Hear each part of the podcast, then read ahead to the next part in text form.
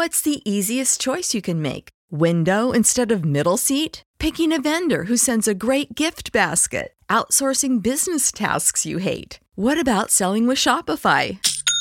Whether you're selling a little or a lot, Shopify helps you do your thing, however you cha-ching. Shopify is the global commerce platform that helps you sell at every stage of your business. From the launch your online shop stage to the first real life store stage, all the way to the did we just hit a million orders stage. Shopify's there to help you grow. Whether you're selling scented soap or offering outdoor outfits, Shopify helps you sell. Wherever and whatever you're selling, Shopify's got you covered. Sign up for a $1 per month trial period at shopify.com slash try. Go to shopify.com slash try now to grow your business, no matter what stage you're in. Shopify.com slash try.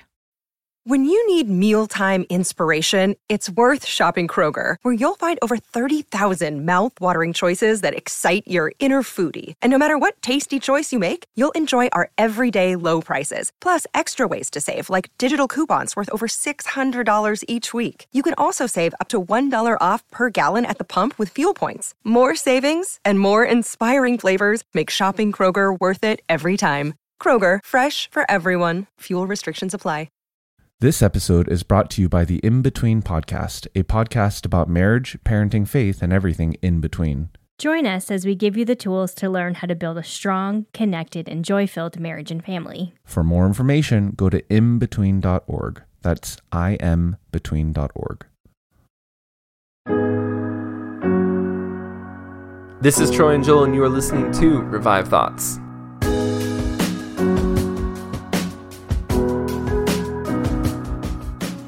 Christ will not be away from his church for long. His love and her desire will not let him. Every episode, we bring you a different voice from history and a sermon that they delivered. Today's episode was preached in the early 1600s by Richard Sibbes in England. Joel, if there's one part of the Bible people probably don't hear preached, or you may not even read a whole lot, it's Song of Solomon or Song of Songs. Uh, people tend to avoid this section of the Bible because of its descriptions of what seems to be sex and love, and because people really don't know what to do with it. Is this a book that celebrates marriage? Is it a bunch of poems? Is it Solomon's love story for this girl? Is it, or as traditionally it was known by a lot of people in the Reformers and other people, it was it was God's love for the church as an allegory. And it may have meant these things, it may have meant other things. I kind of put myself more in the camp now where I think there's definitely a very allegorical nature here. But Joel, he might push back. You might you've been telling me you're a little more on the literal side there. Yeah, no, I I definitely feel literal first and foremost. I do understand, you know, it, it is a beautiful image of the church and of Christ's love for the church, but I think I think Solomon is falling in love with with a girl out in the field. Like I think it is a, a love story first and foremost. I, I know I, we can go back and forth about this all day. And I think for me, I go, I definitely see where Joel's at. And I also think, I don't know that that would have made it in the Bible if there wasn't a deeper meaning behind it. But anyway, so in this sermon by Richard Sibbes, though, we're gonna he's gonna be talking about this in an allegorical, really rich and beautiful terms. And you can maybe listen to it and afterwards, maybe you'll maybe you'll have your conclusion changed, or maybe you'll be right where you were. We're, well, let us know what you where you go with that. Yeah, you'll be the judge of that. Uh, R- Richard Sibbes born in 1577, probably we think in the eastern tip of England there. His father was a wheelwright. Troy, do you know what a wheelwright is? He makes wheels, I think. That's exactly. Yeah, he literally it's it's someone who makes wheels. A lot of wagons about in that day. Wagons need wheels, they need to be repaired, and that's what his father did, and that's what his father expected him to do growing up. But early on in Sibbes' life, he showed great promise as a student and he was sent to college in 1595. He was an excellent student. He flourished there and in 1602 or, or 1603, sometime in the early 1600s there. Uh, that's when he gave his life to Christ. He felt the conviction in, in church one day and he had a genuine desire to, to change his life and to dedicate it towards the Lord. And so that's where we see his dedication and his drive start reflect his pursuit after God we talk about a lot of incredible people on this show Hudson Taylor, Dietrich Bonhoeffer, Spurgeon, these, these people who live these adventurous lives. But Sibbes is actually a bit comforting to me. Once in a while, it's nice to kind of hear what I don't want to say average, but uh, in, compared to maybe these incredibly dramatic lives with shipwrecks and wars and all that stuff, he's you know George Mueller was a thief and Hudson Taylor was this missionary. Christmas Evans was beaten and lost an eye, and Christopher Love was locked in an attic. And sometimes these dramatic men, uh, sometimes I I just think, oh my gosh, like unless you live a life like that, you know, you're not doing it, but then you have men like Richard Sibbes and Alexander Maclaren. And these guys remind me look, there are different ways God is glorified, and God is glorified through these faithful men in the peaceful times who have a little bit quieter lives as well. And we can respect, you know, both of those sides of the coin. After getting his master's, he begins lecturing and preaching somewhere between uh, 1610 and 1617. He goes on to preach at this big church called Gray's Inn. And um, when he agrees to preach there, he actually has to relinquish any uh, chance of ever getting to marry. And uh, he agrees to do that, which I think is a pretty big sacrifice. Looking at how Sibbes interacted with the culture there in England, it's, it's kind of hard to tell if he had trouble at times as a member of the Church of England who also seemed to be a Puritan. And that's kind of a unique situation. He knew a lot of famous Puritans and was really well connected with the Puritan circles, but he also believed that the best way to change and help the Church of England was to reform it from inside of it. Instead of breaking apart like the Puritans were doing, he wanted to help the church from, from within as a member of the Church of England. But because his beliefs mirrored the Puritans so much, it seems to have, have, have created debates in his life and the way people saw him. It was often the source of debate. Are you a Puritan or are you a church? Are you a member of the Church of England? And it's something that scholars still debate about a lot today, like how how that functions, how that lands. But he definitely had a heart for helping to try and correct the Church of England. Sibbes also got involved with something called impropriations. Joel, what is an impropriation? What do you think? No idea. Yeah, I had no idea either. I'd never heard this word used. Maybe some of you are just scholars and going, Of course I know what that is, but I did not know. And I'm going to be honest, it took me not a not a short amount of time to research this to try to understand this weird controversy that happens in his life. Uh, that was a really big deal in the 1600s but it's just not something that we deal with anymore. But i'm going to put it in layman's terms to the best that i could. It took again a while to figure out what exactly was happening.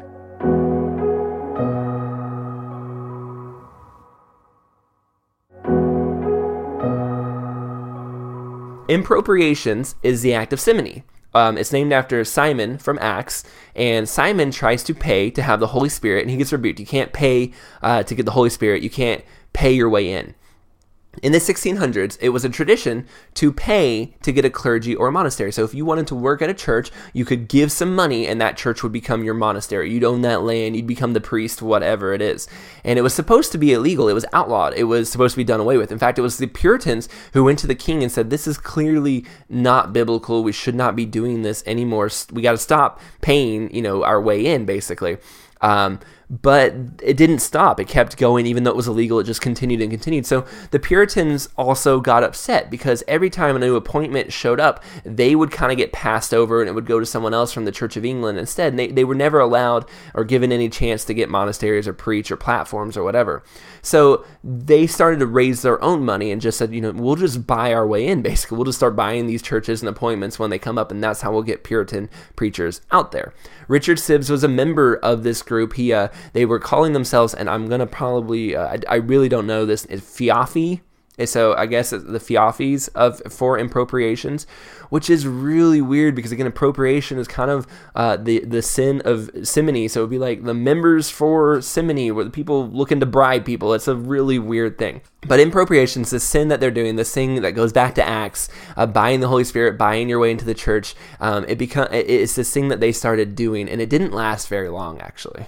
Yeah, yeah. It it eventually fell apart in, in like 1633. This whole process was reviewed in court, and it was eventually determined no, you can't buy church appointees. This has got to stop. And it's kind of this whole debacle. It's hard to tell, you know, I, where I'd fall down on that as far as who are the good guys, who are the bad guys. It almost reminds me kind of like modern day, just like government corruption. Like, what do you, the, the system is so is so messed up. Like who? Uh, yes, it's not moral. It's not biblical to buy a a, a, a pastorship, and a specific area, a specific land, a specific church, but uh, that is how it's being done, and, and you are unable to grab a foothold. You're un- unable to grab uh, a position as a pastor unless you buy it, and they're for sale. Like they're they're they're being put up for sale to purchase.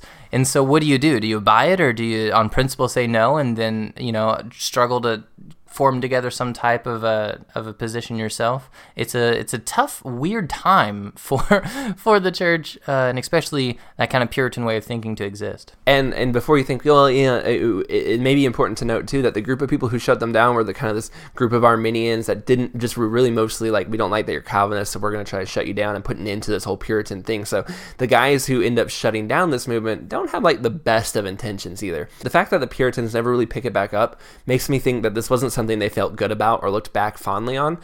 And one thing too, on a personal level, ministers were complaining. People were complaining that one minister would get would pay for a couple different appointments, and then he'd get spread, you know, too thin, running from church to church to preach. So this is look this is a controversy from a long time ago uh, it seemed to me like the intention Sibbes had seemed like a good one we need to get you know people out there and since they're playing dirty we might have to play dirty just to kind of get in there with them uh, but it got stopped in 1633, and that, that was the last that was heard of that, basically.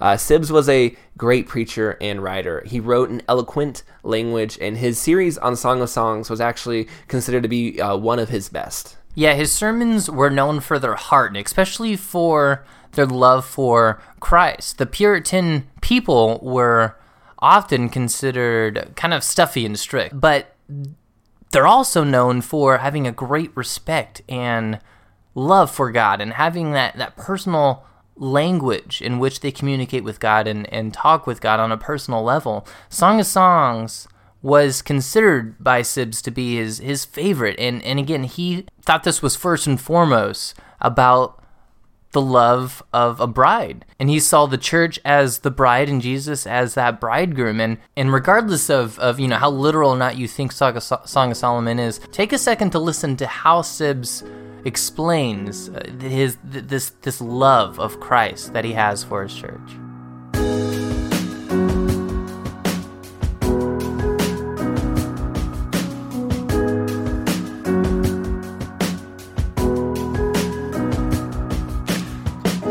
I am my beloved's, and my beloved is mine. He feeds his flock among the lilies. Song of Songs 6 3. These words are a kind of triumphant declaration it is the point of Song of Songs. For when the church had spoken before of her poor dealings with Christ, and how he abandoned himself from her, she ends it all with this I am my beloved's, and my beloved is mine. Now she begins to feel some comfort from Christ, who had abandoned her.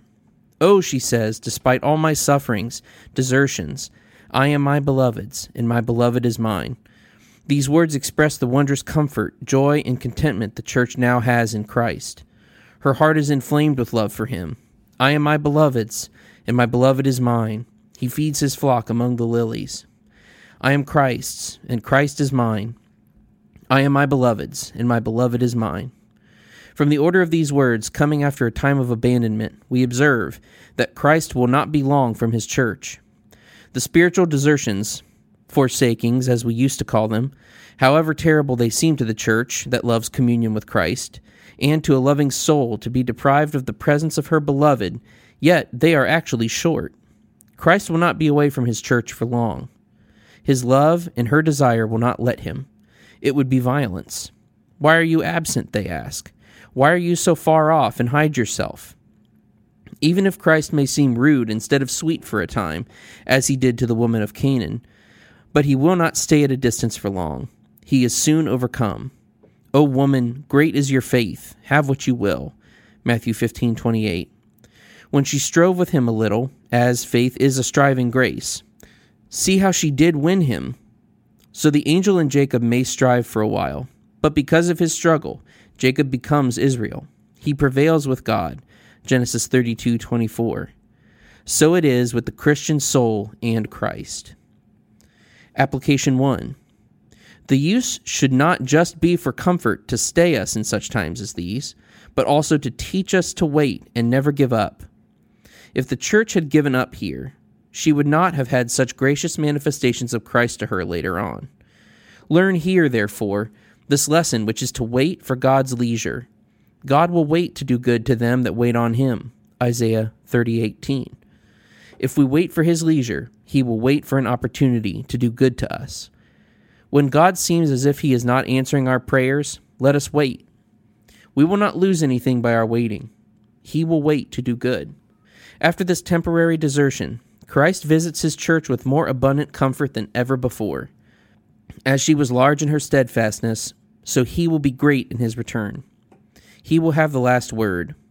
Therefore, learn by this experience that all things work together for the best to them that love God. Romans 8:28. All things. What? Evil? Yes, even evil. Why even sin forces us to become humble? Yes, and desertion turns for our good. For Christ seems to forsake us for a while, but he may come later with more abundance of comfort. When once he has created in the soul a special desire of his coming, that we may say, Oh, that he would come. When the soul is stretched with desire, in the sense of wanting him to come, this happens till it bursts forth. My beloved is mine, and I am his. He comes and he goes away for our good. He comes for your good to comfort you. After which, if you are not careful to maintain communion with him, then he goes away for your good, to correct your error, and to increase your desire of him again. This is to teach you to lay sure and faster hold upon him when you have him, and not to let him go again. If you would see a parallel place to this, look in Psalm 3, where there is a similar case of the spouse and Christ. By night on my bed I sought him. The church sought Christ not only by day, but by night. I sought him whom my soul loved. Though she wanted him, yet her soul loved him constantly. Though a Christian's soul may not have present communion with Christ, yet he may truly say, My soul loves him, because he seeks him diligently and constantly in the use of all his means. So we see the church, before my text, calls him my beloved still, though she wanted communion with him. Well, she goes on, I sought him, but I found him not. Would the church give up? No, then she rises and goes about the city and about the streets and seeks him whom her soul loved, seeks him and will not give up. What comes from that? The watchmen go about the city and find her, of whom, when by her own seeking she could not find Christ, she inquires, Have you seen him whom my soul loves? She asks the watchmen, the guides of God's people, who could not satisfy her fully. She could not find her beloved. Yet what does she do? She shows us in verse 4. It was but a little while that she stayed, after she had used all means, private and public, in her bed, out of her bed, by the watchmen and others. Yet, she says, it was but a little while I was gone from him. She had no answer, though the watchman gave her some good advice. It was not here, but it would be soon. Christ will exercise us a while with waiting. It was but a little while that I passed from them, when I found him whom my soul loved. After all our seeking, there must be waiting, and then we will find him whom our soul loves. Perhaps we have used all means, private and public, and yet don't find the comfort we look for. Oh, but wait a while, for God has a long time waited for you. Be content to wait a while for him. He will not lose by it, for it follows in the next verse. After she had found him whom her soul loved, I held him, and I would not let him go. So, this is the issue of abandonments. They stir up diligence in searching and exercise patience to wait for God's timing. And He will not suffer a gracious soul to fail His expectations. At length He will fulfill the desires of them that fear Him. Psalm 145:19. And this comes from their patience. Grace grows greater and stronger. I held him and would not let him go until I had brought him into my mother's house. I am my beloved's, and my beloved is mine. The words themselves are a passionate expression of long looked for consolation. Affections have eloquence of their own beyond words. Fear has a proper expression. Love vents itself in broken words and sighs, delighting in a peculiar eloquence suitable to the height and pitch of the affection. I am my beloved's, coming from a full and large heart expressing the union and communion between Christ and the church. I am my beloved's, and my beloved is mine. First, I say to the union of persons, which is before all comfort and communion of graces. I am my beloved's, and my beloved is mine. Christ's person is ours, and our persons are his. For, as it is in marriage, if the person of the husband is not the wife's, his goods are not hers, nor his titles of honor, for these all come to her, because his person is hers. He, having passed over the right of his own body and of his person to his wife, as she has passed over all the right of herself to her husband. So it is in this mystical marriage. I am my beloved's, and my beloved himself is mine. And indeed, nothing else will content a Christian's heart. He wouldn't care much for heaven itself if Christ wasn't there. The sacrament, word, and comforts, why does he keep them? As they come from Christ and as they lead to Christ. But it is an adulterous and base affection to love anything apart from Christ. Now, from this union of persons comes a communion of all other things. I am my beloved's, and my beloved is mine. If Christ himself be mine, then all is mine. What he has done, what he has suffered, is mine. The benefit of all is mine. What he has is mine. His prerogatives and privileges to be the Son of God and an heir of heaven and the like, all is mine. Why? Because he himself is mine. Union is the foundation of communion. So it is here with the church. I am my beloved's. My person is his, my life is his, to glorify him, and to lay it down when he wills. My goods are his, my reputation his. I am content to sacrifice all for him. I am his, all mine is his. So you see, there is union and communion mutually between Christ and his church. First, we love him because he loved us first. 1 John 4:19. It was a true speech of Augustine. Whatsoever is good in the world or lovely, it is either God or from God. It is either Christ or from Christ. He begins it. It is said that in nature, love descends. The father and the mother love the child before the child can love them. Love indeed is of a fiery nature. Only here is the difference fire goes up, and love goes down. It is stronger, going from the greater to the less, rather than ascending up from the lesser to the greater. Because the greater person looks upon the lesser as a piece of himself, sees himself in it. The father and mother see themselves in their child. So God loves us more than we can love him because he sees his image in us. There is more than just the priority of order.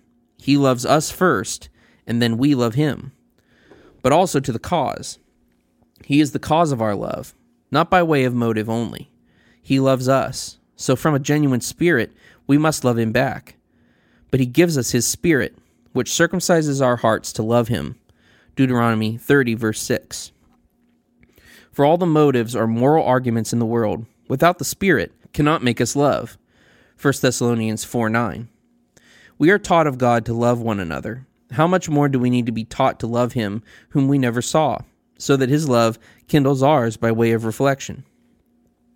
In the new covenant, God works both sides, His own and our side too. Our love to Him, our fear of Him, our faith in Him, He works all, even as He shows His own love to us. If God loves us, what must we do? Meditate upon His love. Let our hearts be warmed with the consideration of it.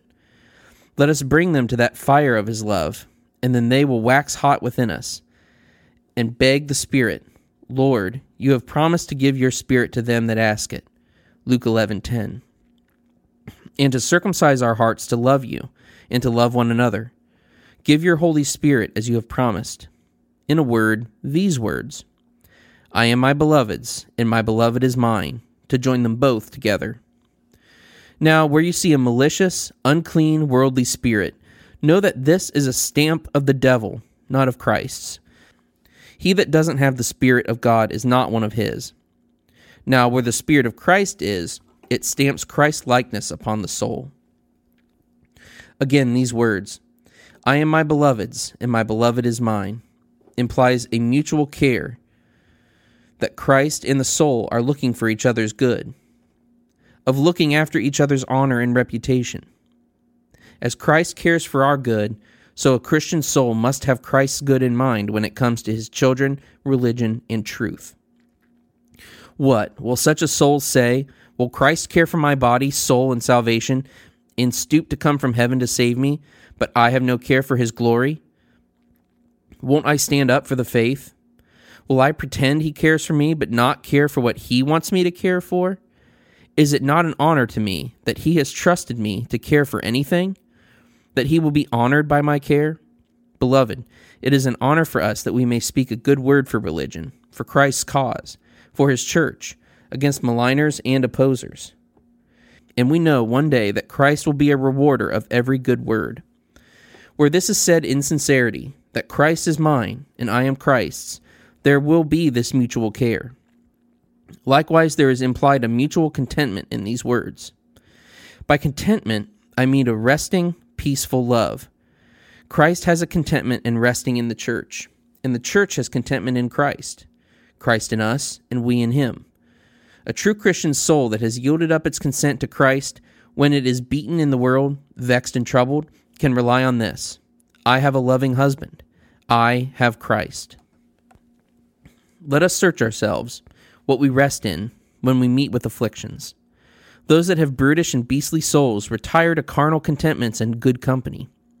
They will seek to forget in passion and fly away from themselves.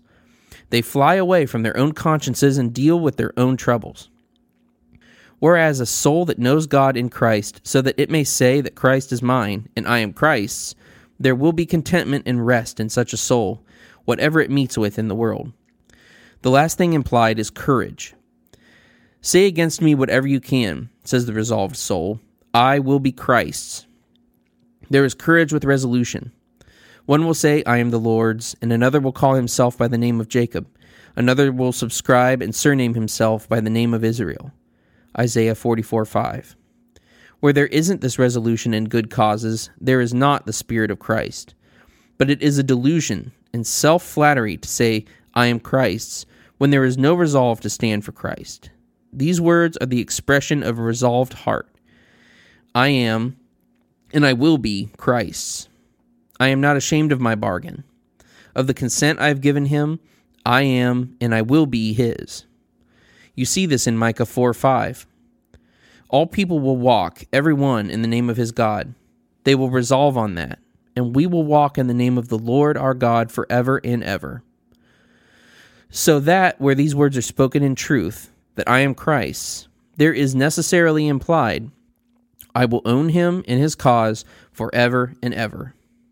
He has married me forever and ever. Therefore, if I hope to have an interest in him for comfort forever and ever, I must be sure to yield myself to him forever and ever, and stand for his cause against all enemies. These run parallel with this in the text I am my beloved's, and my beloved is mine. Not only holding in the person, but in the cause of Christ. Every man hopes his God will stand for him against the devil, who accuses us daily. If we want to have Christ stand for us and to be an advocate and plead our cause as he does in heaven, we must resolve to stand for him against all enemies, heretics, persecutors. Question But when it isn't easy and we feel no comfort from Christ and have no assurance of his love, what should we think? Solution We should not wonder to see poor souls bothered when they are in spiritual desertions, considering how the spouse cannot endure the absence of Christ. It is out of love, therefore, in the deepest plunge she has in her mouth, my beloved. Therefore, let us not judge wrongly of ourselves or others when we are impatient in this kind.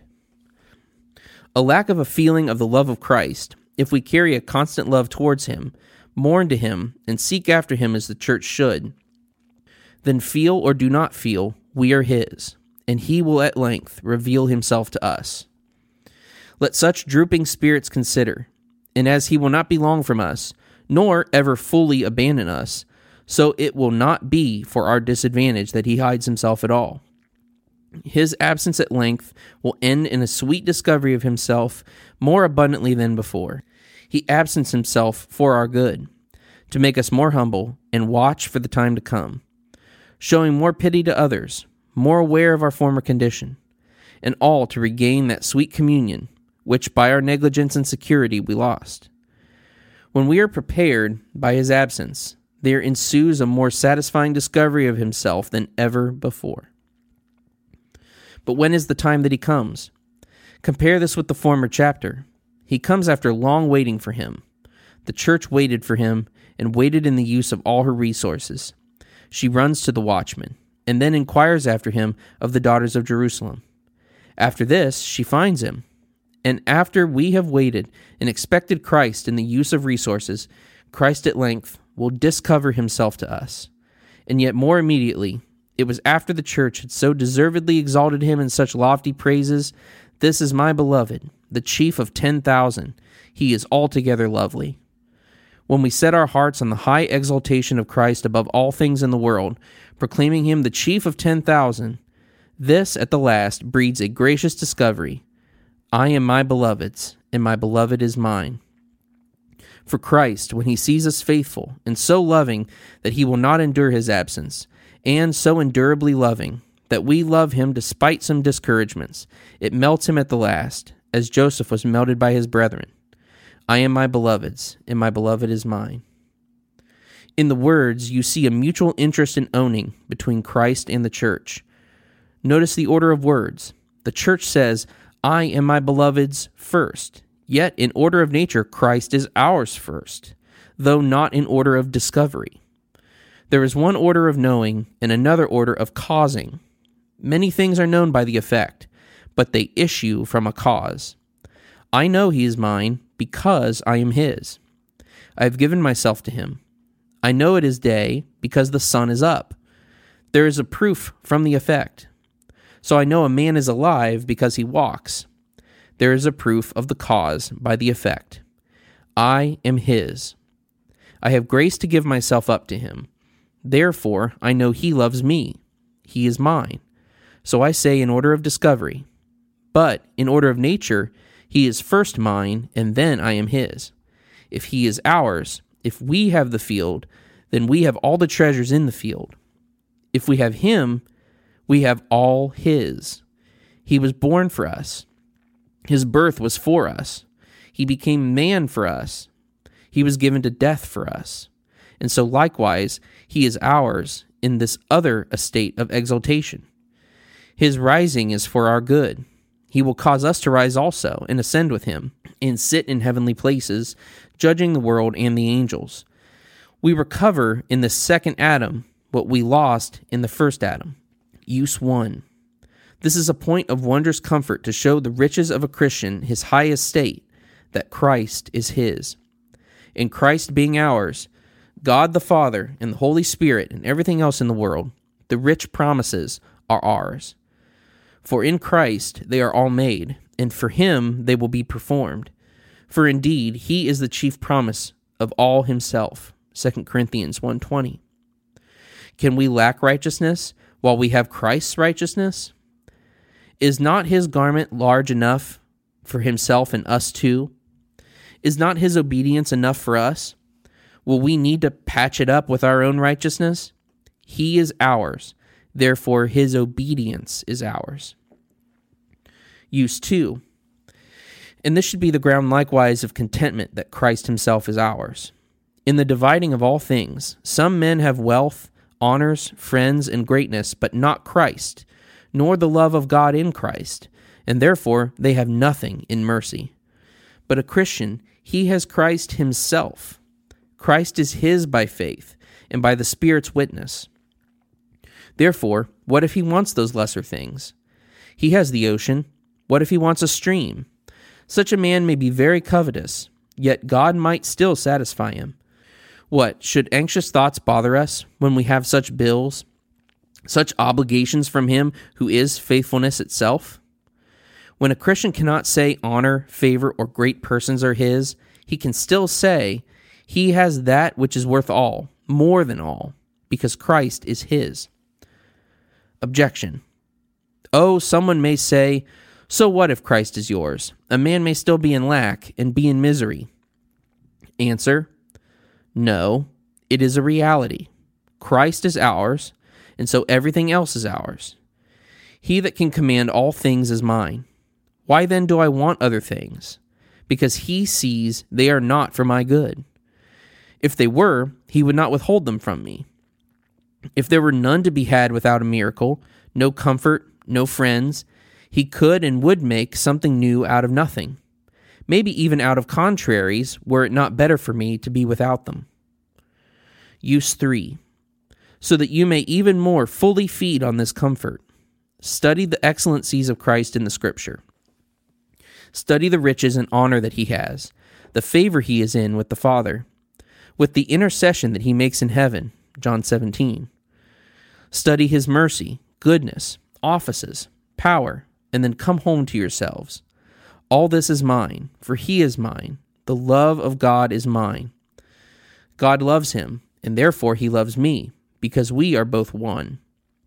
He loves me with the same love that he loves his Son. So we should make use of this, that Christ is ours. I now come to the other part. I am my beloved's. How are we Christ's beloved?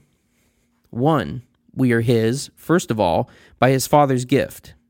For God, in his eternal purpose, gave him for us and gives us to him, as it is in the excellent prayer Father, yours they were, and you gave them to me. John 17, 6. I did not have them of myself first, but yours they were before all worlds were. You gave them to me to redeem them.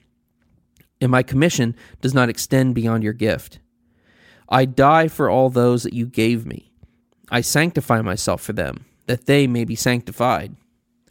So we are Christ's in his Father's gift.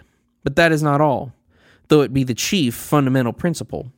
For two, we are his likewise by redemption.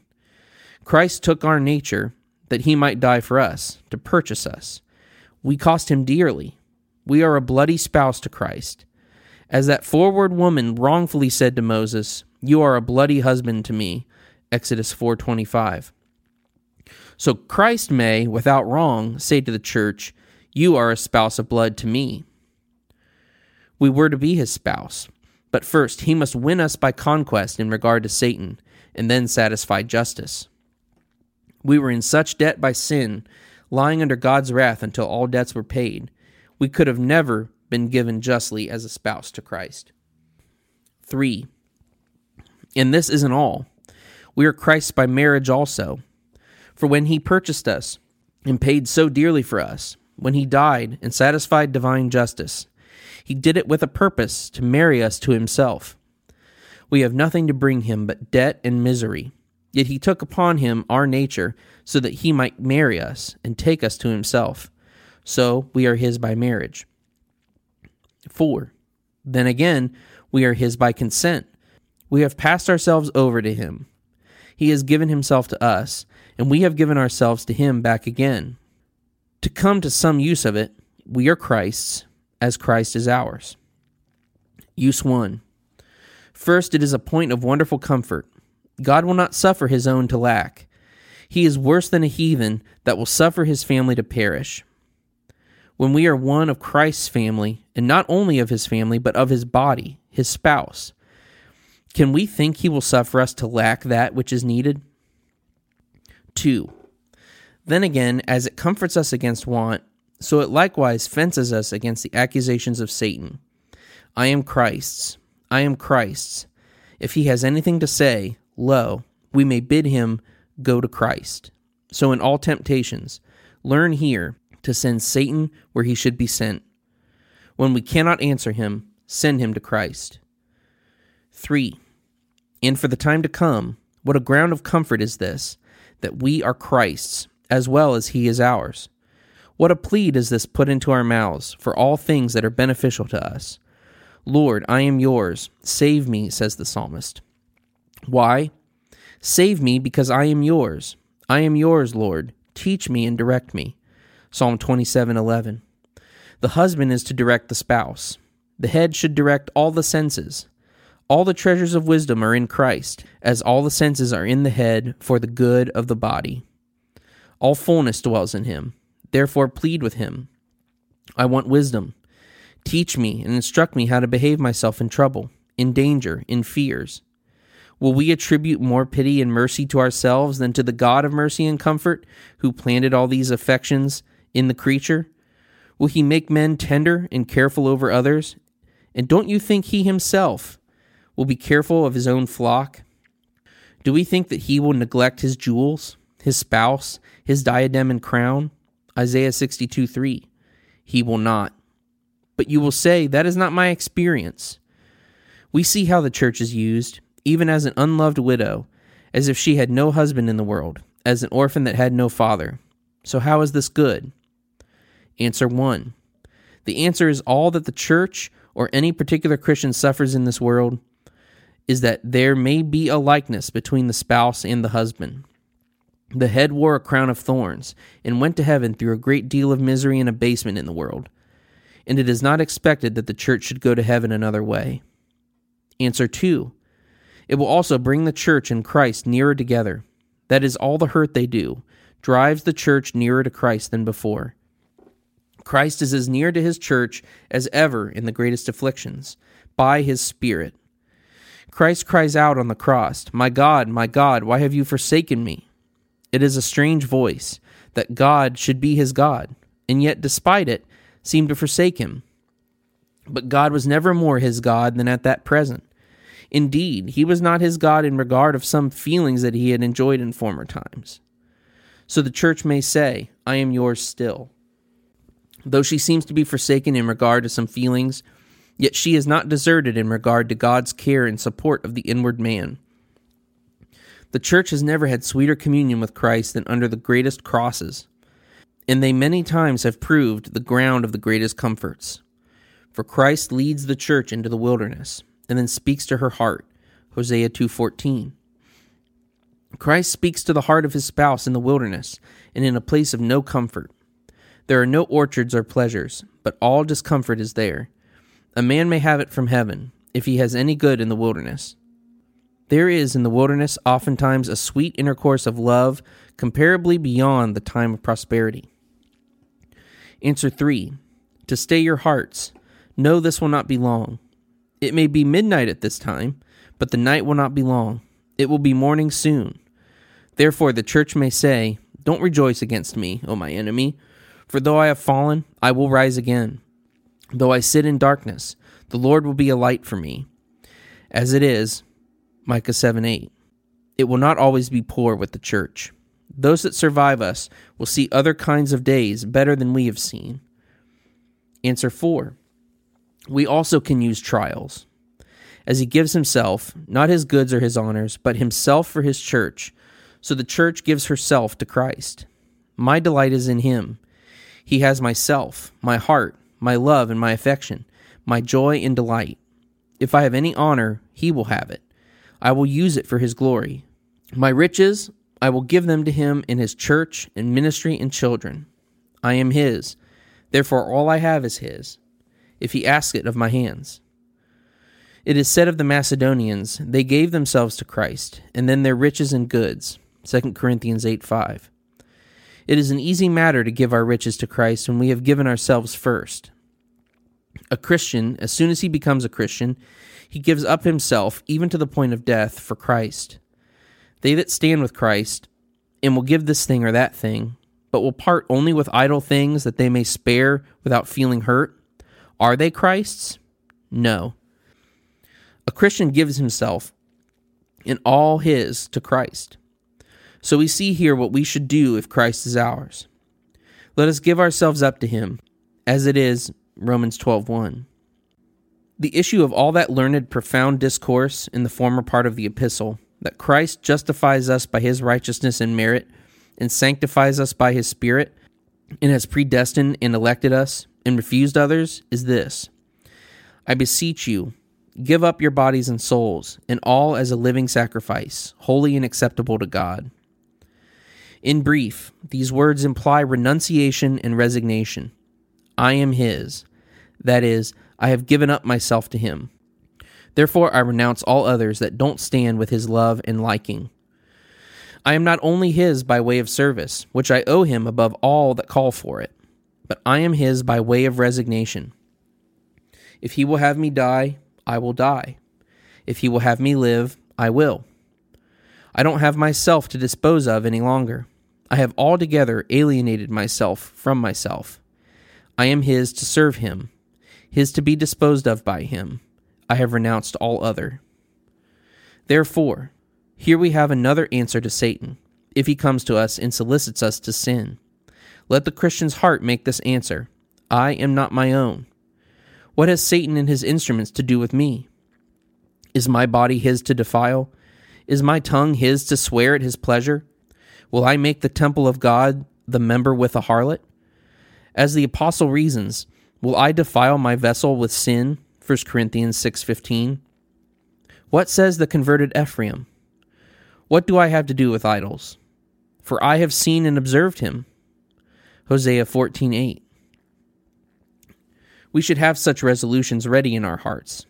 Indeed, when a Christian is resolute, the world counts it as a loss. He is gone. We have lost him, say your profane friends. It is true they have lost him indeed, for he is not his own, much less theirs, any longer. But he is found to God and himself and the church. So we see what springs from this that Christ is ours, and that we are Christ's back again. Let us carry this with us even to death. And if time should come that God should honor us by serving himself of us in our lives, and if Christ will have us spend our blood, consider this. I am not my own in life or death, and it is my happiness that I am not my own. For if I were my own, what should I do with myself? I should lose myself just as Adam did. It is therefore my happiness that I am not my own, that I am not the world's, that I am not the devil's, that no one else has to do with me, that no one has claimed any interest in me but I am Christ's. If I do anything for others, it is for Christ's sake. Remember this for the time to come. If there is anything that we will not part with for Christ's sake, it will be our bane. We will lose Christ, and that thing too. If we will not say with the perfect spirit, I am His, my life, my credit, my person is His, anything His, look at what we will not give Him. At length, we will lose and part with it and Him too.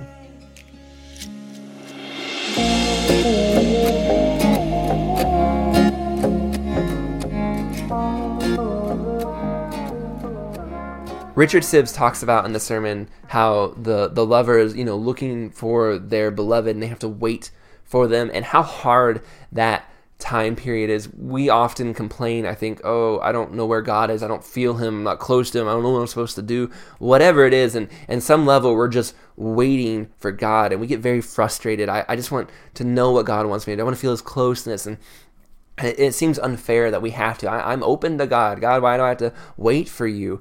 But he reminds us that waiting for God, considering what God has done for us on the cross, considering what God will do for us with heaven and the future, and considering He will come back, we will feel His presence again. We shouldn't complain so much about those periods of waiting and, and waiting on the Lord. Even though it's a sign that we love Him, we should love Him and not complain about that wait as hard as it is. And and also to remember that as soon as we see Jesus Christ face to face, as soon as we leave this earth and we are in his presence, that waiting will have felt like nothing compared to actually being in the presence of God. And keeping that in mind that this waiting that we feel on earth hurts, but it's going to go away. And someday we will kind of honestly have forgotten that we ever did.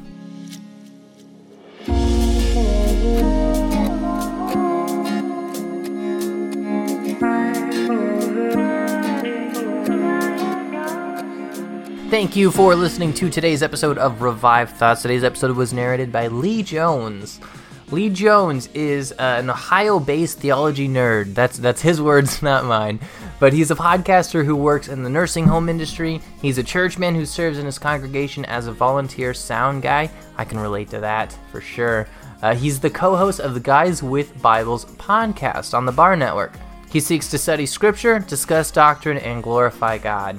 If you want to know more about Revived Thoughts or see the transcript for today's episode or any of our episodes, visit revivedthoughts.com. We are working on a special history episode.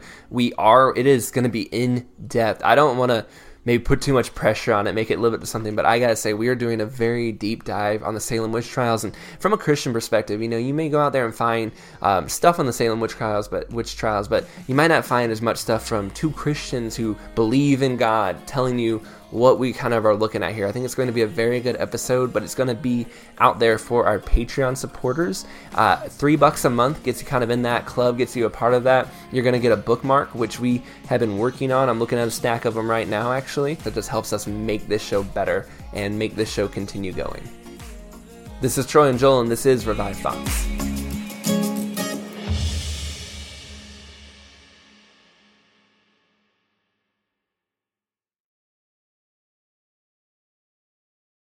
This episode is brought to you by the In Between Podcast, a podcast about marriage, parenting, faith, and everything in between.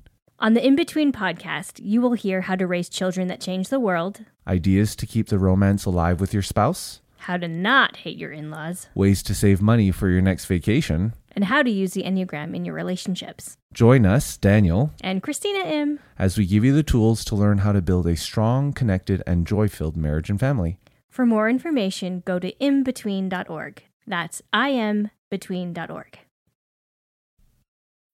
When you need mealtime inspiration, it's worth shopping Kroger, where you'll find over 30,000 mouthwatering choices that excite your inner foodie. And no matter what tasty choice you make, you'll enjoy our everyday low prices, plus extra ways to save, like digital coupons worth over $600 each week. You can also save up to $1 off per gallon at the pump with fuel points. More savings and more inspiring flavors make shopping Kroger worth it every time. Kroger, fresh for everyone. Fuel restrictions apply.